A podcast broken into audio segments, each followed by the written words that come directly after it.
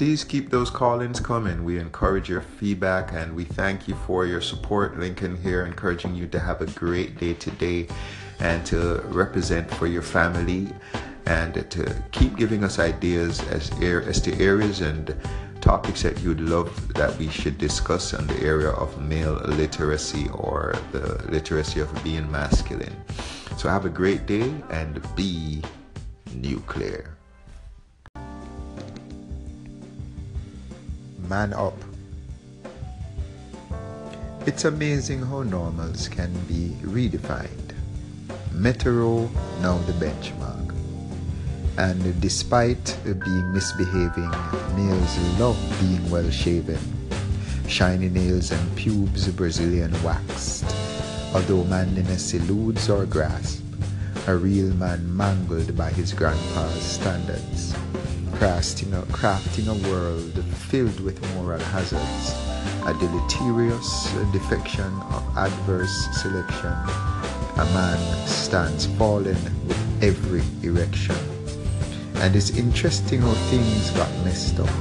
It's man down replacing man up. Males focused on living dressed up. Females left wearing the pants. Women now taking lead in romance and illegal dance, proposing to males who then become housekeepers. Poor house sweepers, men even trying to breastfeed, robbing homes of the one thing that it still needs a man with the DNA of his divine father. His detached scrotum loosely dangles from his wife, who balances husband and kids on top of her life. And all this whilst doubled over by her menstrual cramps, greeted by the hot flashes as her estrogen dries up. And her man reaches a midlife crisis that sees younger tits make his crotch rise up and he forsakes his ring because of the serpent's stale lies.